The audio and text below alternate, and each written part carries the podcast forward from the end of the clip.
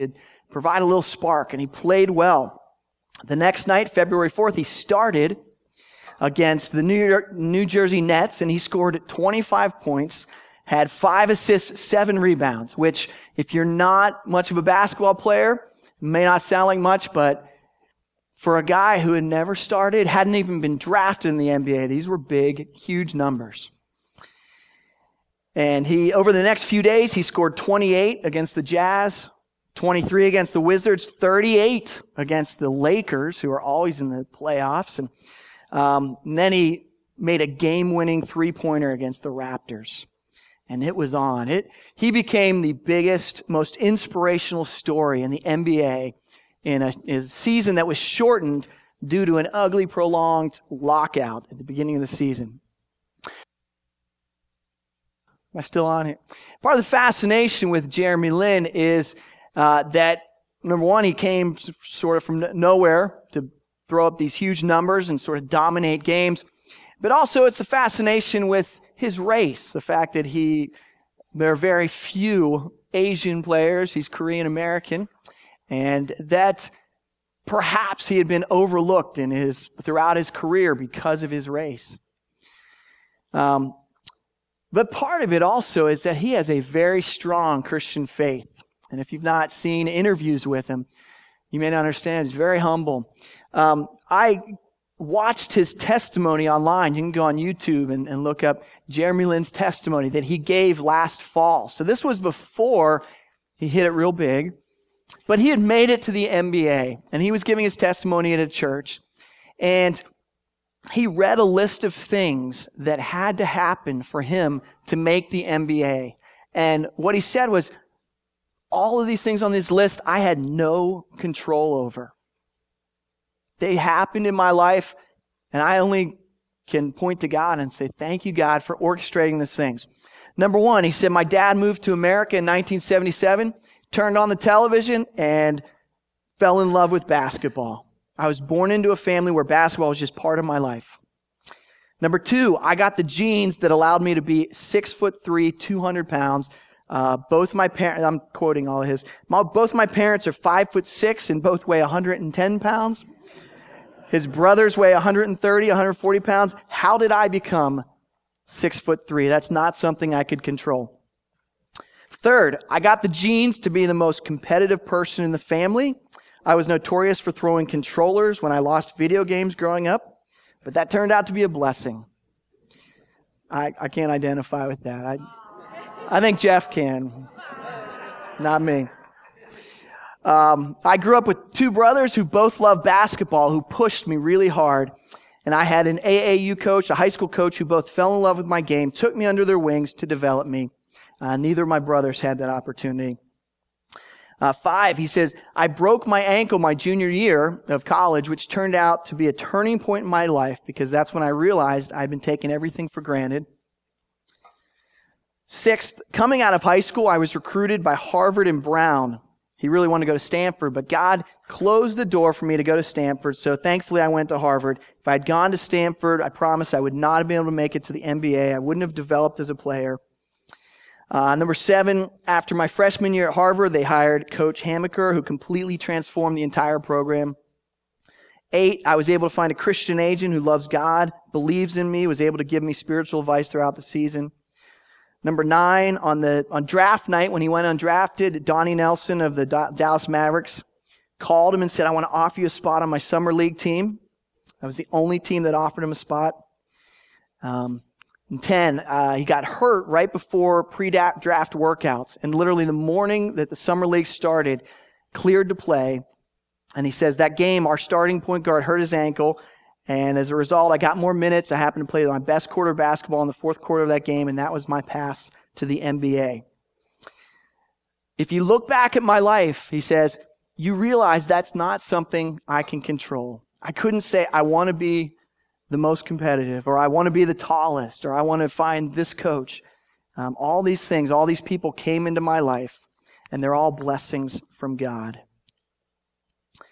So although Jeremy Lin is only 23 years old now, he has a remarkably God-centered view of his life and a humility that understands that the good things in his life have been gifts from his Heavenly Father.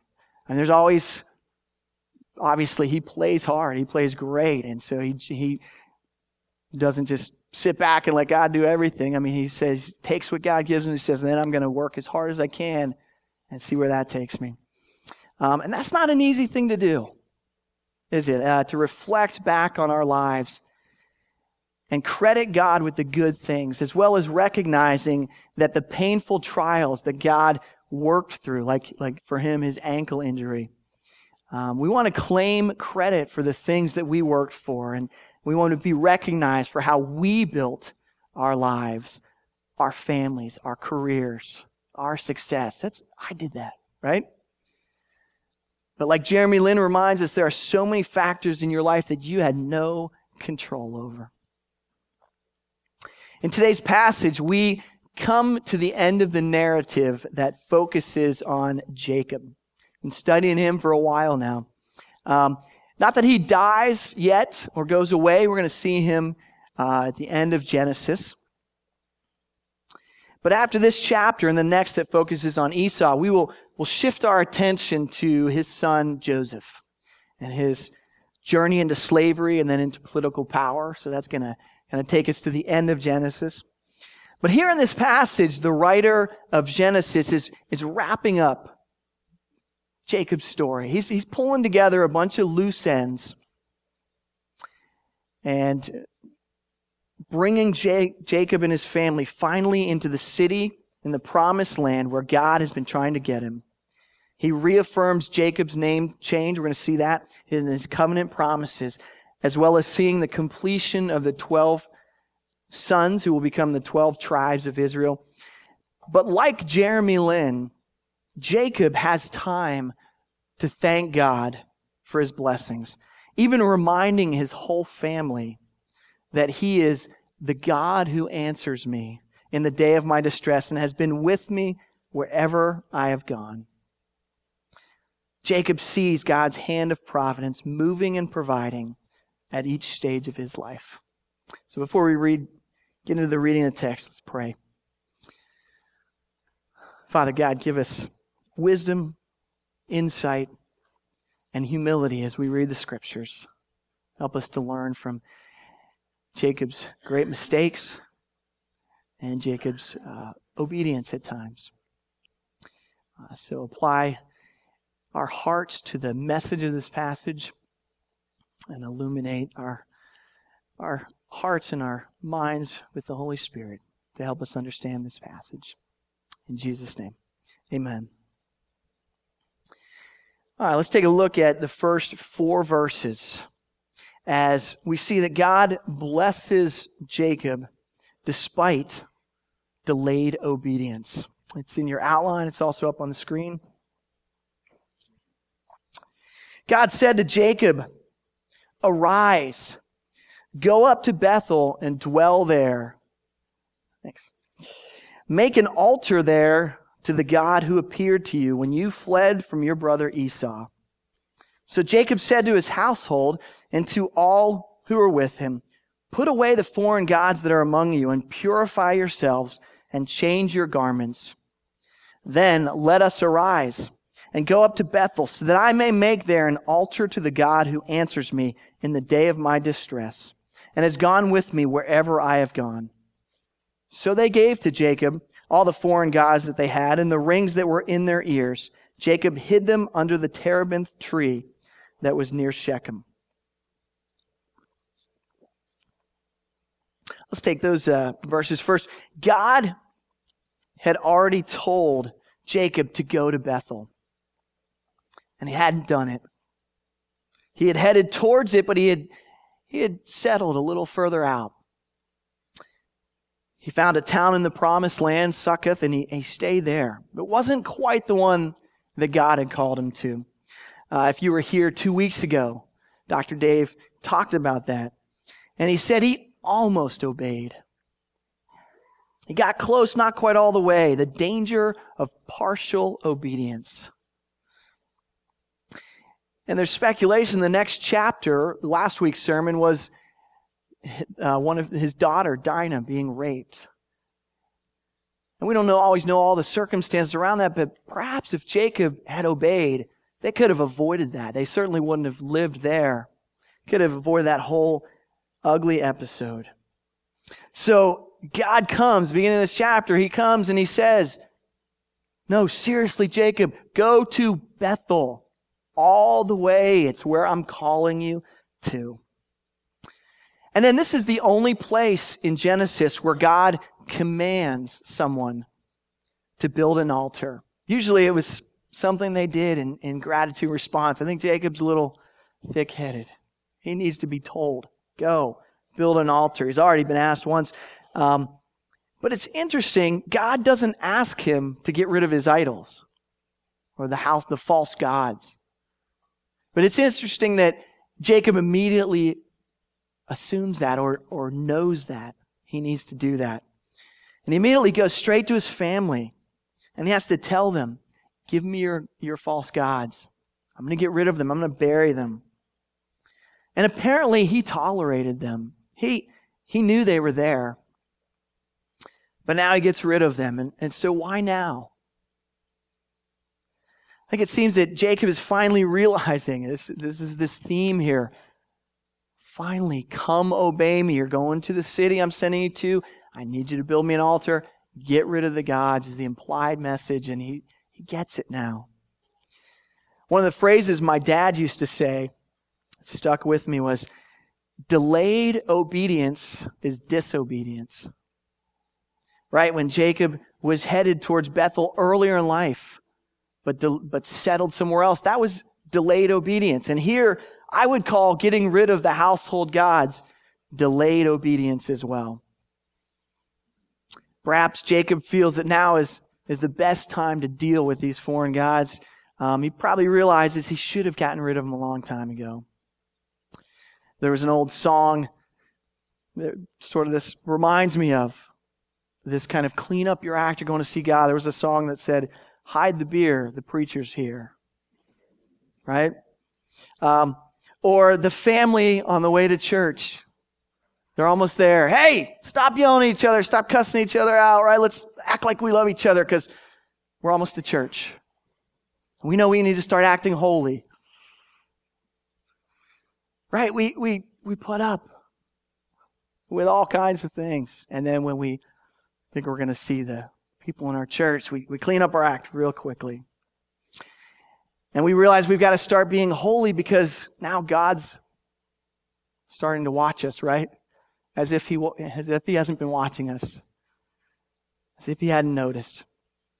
So there's a good application here about not delaying obedience, obviously, but also, fathers, please understand the spiritual influence that you have in your house. You need to get rid of your own idols, but you are responsible for your household's idols. They're false gods. Don't put that off. Teach your children early on what true and false worship look like. Now, I'm not saying throw away anything that doesn't have a picture of Jesus on it or that's rated G. It's going to look different for every family. I remember my parents really wanted to throw away my heavy metal records when I was in high school. But they didn't. You know what they did? They taught me to love Jesus. And they showed me consistent faith. And I ended up throwing away on my own. They didn't do it for me. But lead in that way. Next few verses, we see God protects Israel even when they didn't deserve it. Verses 5 through 8, as they journeyed, a terror from God fell upon the cities that were around them, so that they did not pursue the sons of Jacob. And Jacob came to Luz, that is Bethel, which is in the land of Canaan. Finally, he's there. He and all the people who were with him. And there he built an altar, and he called the place El Bethel, because there God had revealed himself to him when he fled from his brother. And Deborah, Rebekah's nurse, died, and she was buried under an oak below Bethel. So he called his name Alan Bakuth. So you remember the situation if you were here last week, or if you recall Genesis 34, that Jacob's sons had just wiped out an entire tribe of men because their prince, Shechem, had defiled their sister. So the nations around Israel could have easily gotten together and gone after Jacob and his family, either out of revenge or out of fear that they were going to do this to some of the other tribes. And if you remember, at the end of the last chapter, that's exactly what Jacob is afraid of. He says in 34:30, "If they gather themselves against me and attack me, I shall be destroyed." But God keeps Jacob's family safe because they are the chosen people. They've sinned greatly, and the two brothers who kind of led the attack, Simeon and Levi, they'll be punished. We'll hear about that in Genesis 49. File that away. Come back to it. But God still protects them. Listen to how Psalm 105 explains it. I've got it up here too. Psalm 105, 8 through 15 really summarizes this period in history well. He, God, remembers His covenant forever, the word that He commanded for 1,000 generations, the covenant that He made with Abraham, His sworn promise to Isaac, which He confirmed to Jacob as a statute, to Israel as an everlasting covenant, saying, "To you I will give the land of Canaan as your portion for an inheritance." And here's the part. "When they were few in number, of little account, and sojourners in it, wandering from nation to nation, from one kingdom to another people, He allowed no one to oppress them. He rebuked kings on their account, saying, 'Touch not my anointed ones. Do my prophets no harm.'" So we've seen this over and over in the lives of the patriarchs, haven't we? Abraham, Isaac, they've wandered in and they lied, and God has protected them from the kings, from the people around them. And this must have been a huge encouragement to Moses' original audience. Do you remember? Moses is writing this essentially to the community gathered in the desert for 40 years. They've left Egypt. They're heading to the Promised Land, but they're out there. God's not letting them into the Promised Land.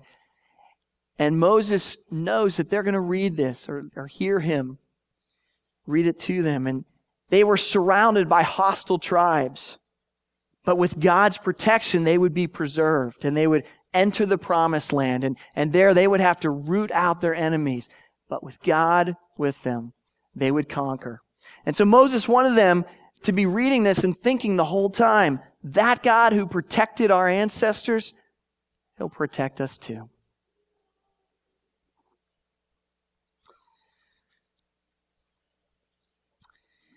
And so building on this theme of protection, provision, the next section, verses 9 through 15, God reminds Jacob of the covenant terms. God appeared to Jacob again when he came from Paddan Aram and blessed him. And God said to him, "Your name is Jacob. No longer shall your name be called Jacob, but Israel shall be your name." So he called his name Israel. And God said to him, "I am God Almighty. Be fruitful and multiply. A nation and a company of nations shall come from you, and kings shall come from your own body. The land that I gave to Abraham and Isaac I will give to you, and I will give the land to your offspring after you." Then God went up from him in the place where He had spoken with him. And Jacob set up a pillar in the place where he had spoken with him, a pillar of stone. He poured out a drink offering on it and poured oil on it. So Jacob called the name of the place where God had spoken with him, Bethel. If you've been here for the Genesis sermons, not much in there is going to be new to you. We've heard all of this before, right? God has already changed Jacob's name to Israel back in chapter 32. When they wrestled one night, God says, "I'm going to stop calling you Jacob, the deceiver." That's what that meant. "And then I'm going to call you Israel," which means he strives with God. So why does Moses repeat this? I mean, I believe it happened again, but why does he put this in there again? He's calling Jacob back and reminding him of his original mission. He's saying, I called you to Bethel. Build me the altar. Here's your new name, and here's the covenant. He's bringing him back. Verse 11, we've seen that a bunch of places, right? God's command to be fruitful and multiply. And of course, the first place we saw that was with Adam and Eve. New world, fill this earth, right? That's the command, go, be fruitful and multiply.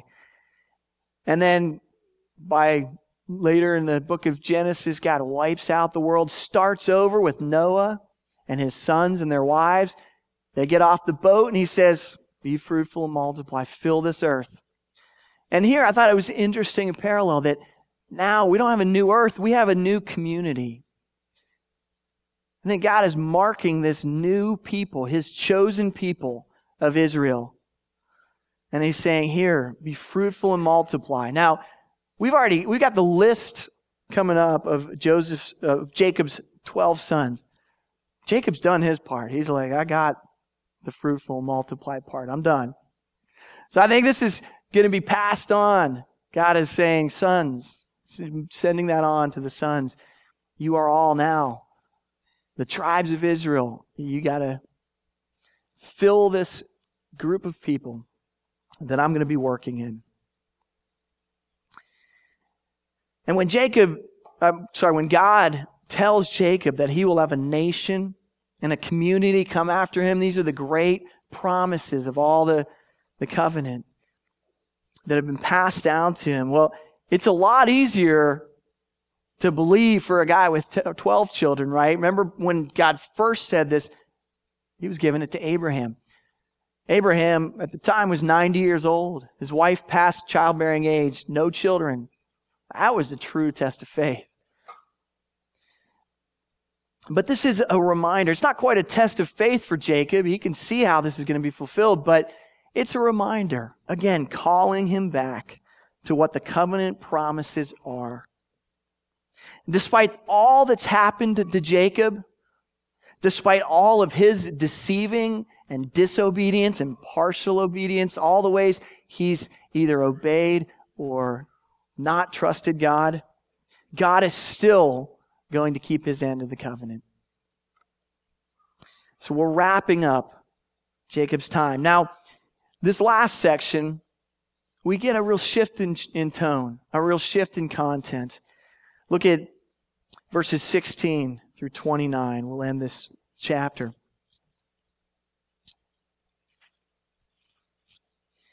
Then they journeyed from Bethel. When they were some distance from Ephrath, Rachel went into labor, and she had hard labor. And when her labor was at its hardest, the midwife said to her, "Do not fear, for you have another son." And as her soul was departing, for she was dying, she called his name Benoni, but his father called him Benjamin. So Rachel died, and she was buried on the way to Ephrath, that is Bethlehem. And Jacob set up a pillar over her tomb. It is the pillar of Rachel's tomb, which is there to this day. Israel journeyed on and pitched his tent beyond the Tower of Eder. While Israel lived in that land, Reuben went and lay with Bilhah, his father's concubine, and Israel heard of it. Now the sons of Jacob were 12. The sons of Leah, Reuben, Jacob's firstborn, Simeon, Levi, Judah, Issachar, and Zebulun. The sons of Rachel, Joseph and Benjamin. The sons of Bilhah, Rachel's servant, Dan and Naphtali. The sons of Zilpah, Leah's servant, Gad and Asher. These were the sons of Jacob who were born to him in Paddan Aram. And Jacob came to his father Isaac at Mamre, or Kiriath Arba, that is Hebron, where Abraham and Isaac had sojourned. Now the days of Isaac were 180 years, and Isaac breathed his last, and he died and was gathered to his people, old and full of days. And his sons Esau and Jacob buried him.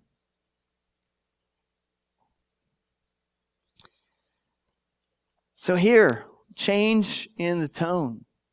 We go from promises and blessing and Jacob's offerings as thanksgivings to God to some very painful things in Jacob's life. There is the joy of his last son being born, but at the cost of his beloved wife, Rachel. So his wife dies. Then, not long after, his son betrays him. And then, sometime later, his father dies. So I've kind of grouped this together as we look at sort of the painful part of his life that Moses is drawing our attention to. Rachel dies in childbirth, bringing the 12th son, the 12th tribe, to the family. And so Jacob's lineage is complete. He doesn't have any more kids that we know of. Moses lists all the sons out as a handy summary.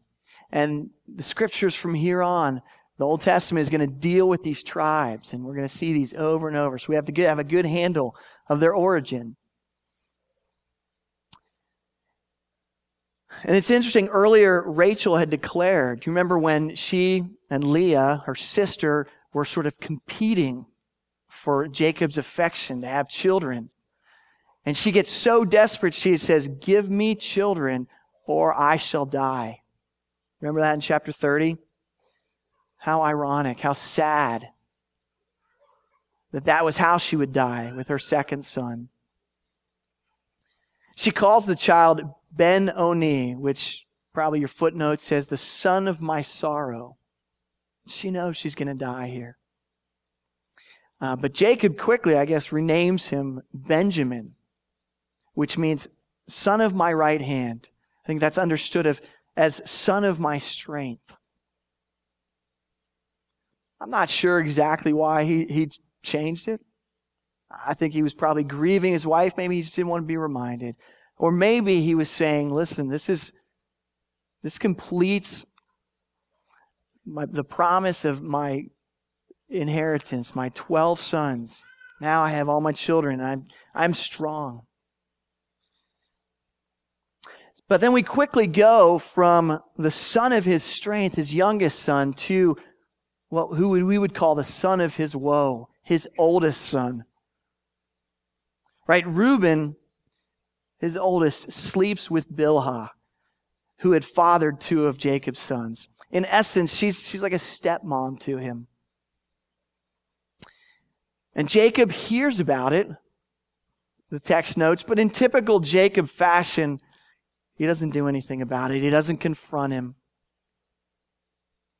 Reuben will be punished. Again, we're going to hear a lot of this back in Genesis 49 at the end of the book.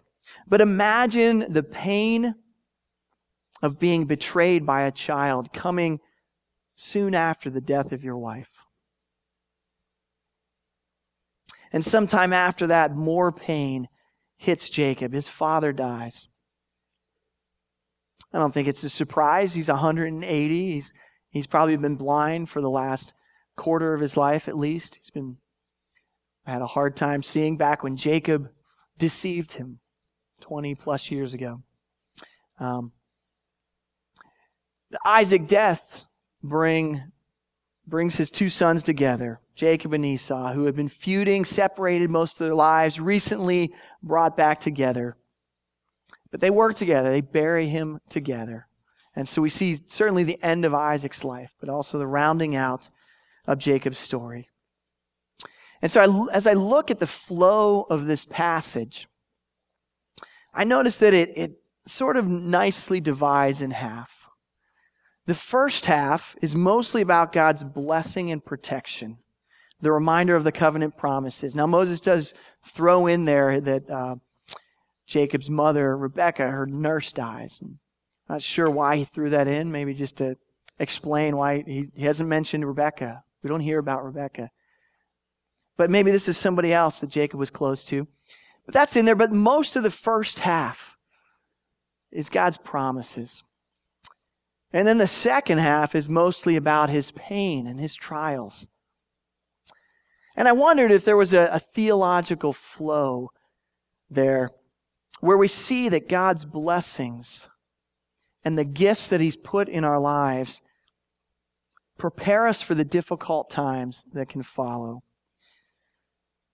I mean, we have salvation. We have great gifts of health, of family, of sound minds, and all these things that God has given us throughout our lives. I think of back to Jeremy Lin's testimony of all these things that we don't have control over, that He's blessed us with, that should teach us to trust Him and to have a solid foundation when the storms of life come. When faith testing comes in, when that breaks in, sometimes it assaults the faith that has been built up, and we find out how strongly we will cling to our faith in our Heavenly Father. And too often we lose faith. Our faith wavers. I remember many years ago, Emily Rist sang, "My faith is like shifting sand, changed by every wave." We forget the multitude of ways that God has provided for us and been proven faithful. We forget how He's worked in the past, and we forget His character. And as we study Scripture, as we worship together, we're brought back, we're reminded, week in and week out. Now, I certainly don't want to minimize grief here. We're talking about Jacob's grief for his wife and his family and his dad. And the death of a loved one can rock our world. It can have us groping for hope and for answers. I remember my wife, shortly after her mom died, said, we were learning a new song, "Whatever My God Ordains Is Right." And I remember her saying that, you know, I believe the truth of that song, but I'm not happy about it. I'm not happy about what God has ordained right now. So we grieve, but then we remember the character of our God. Paul Wolf was our men's retreat speaker just a month ago, and he spoke about his experience of getting cancer in his late 20s. And that was a painful experience for him. He was ultimately healed. He's been cancer-free for I think, 15 years or so.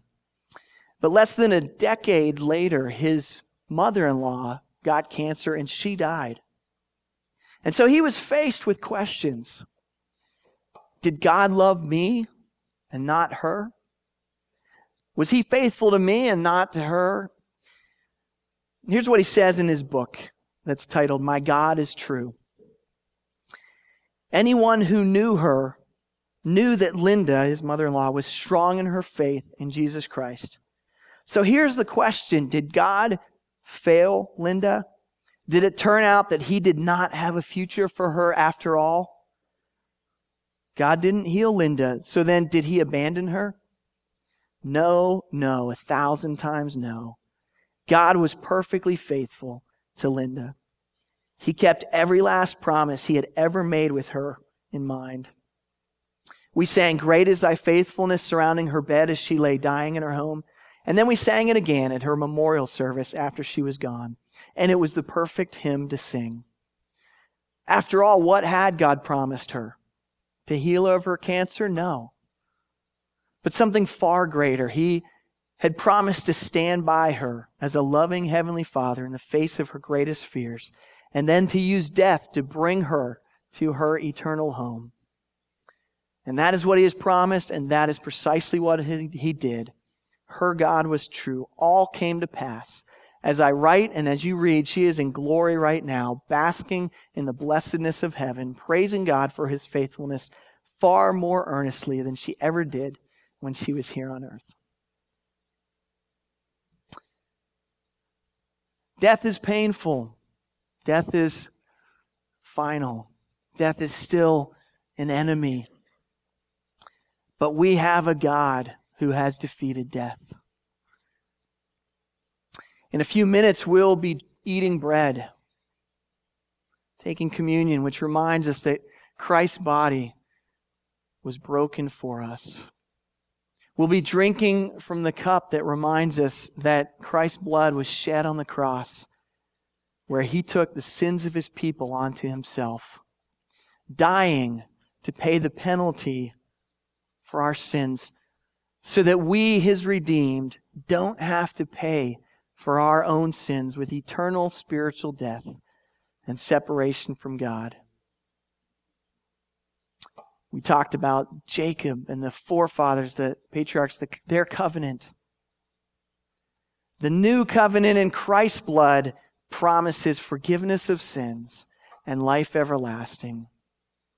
The sting of death is taken, and we inherit the kingdom, just as Jacob and his children inherited the Promised Land. Let's pray. Father God, thank you for these scriptures. Thank you that we are committed to teach and preach each one, that we don't skip chapters that are hard. Thank you for the scripture writers who do not whitewash the heroes of the faith, that they are presented in all their stark contrasts, all their faults are brought through. Lord, Jacob's life reminds us that you use scoundrels and deceivers, people who partially put their trust in you, partially obey you. God, you built the foundation of your chosen people, Israel, on a man whom you called Israel, who put up with idol worship in his household, failed to discipline his children, and had children by 4 different women. So if you can work in someone like that, Lord, we trust that you can work in us who doubt you so often, who forget how great you are, who forget that you walk with us through all of these trials. And just as Jacob looked back over his life and saw the work of your hand, help us to see your sovereign hand that moves in our lives. Help us to see the great blessings, the gifts, and accept them at the same time that we accept the trials and the pain. May we cry, blessed be your name, either way, whether we are in a season of plenty or in want. May we rejoice in your blessings and thank you for our tribulations. And Lord, may we see all of our life framed in the gospel of Christ's sacrificial death and the eternal hope that it gives us.